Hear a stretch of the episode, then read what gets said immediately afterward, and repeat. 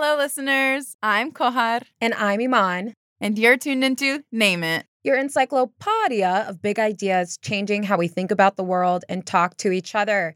Our first episode drops on February 1st, and you can find it wherever you listen to podcasts Spotify, Apple Music, Google Podcasts, Stitcher, and more.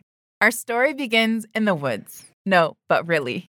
Kohar and I are two best friends and PhD students at Yale who met at Dartmouth College 10 years ago, and we've been bonding over our nerddom since. We started Name It to share the ideas we've picked up from books, classrooms, sister friends, and ancestors, ideas that have helped us name what it means to live at the intersections.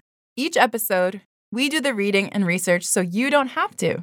Whether it's Audre Lorde's Notion of the Erotic or Toni Morrison's Safe Harbors. Consider Name It your encyclopedia of big ideas that are going to change how you talk about the world and to each other. And you can go ahead and consider us your newest internet besties. You can catch us on all socials at Name It Pod and at our website, nameitpod.com. See you there.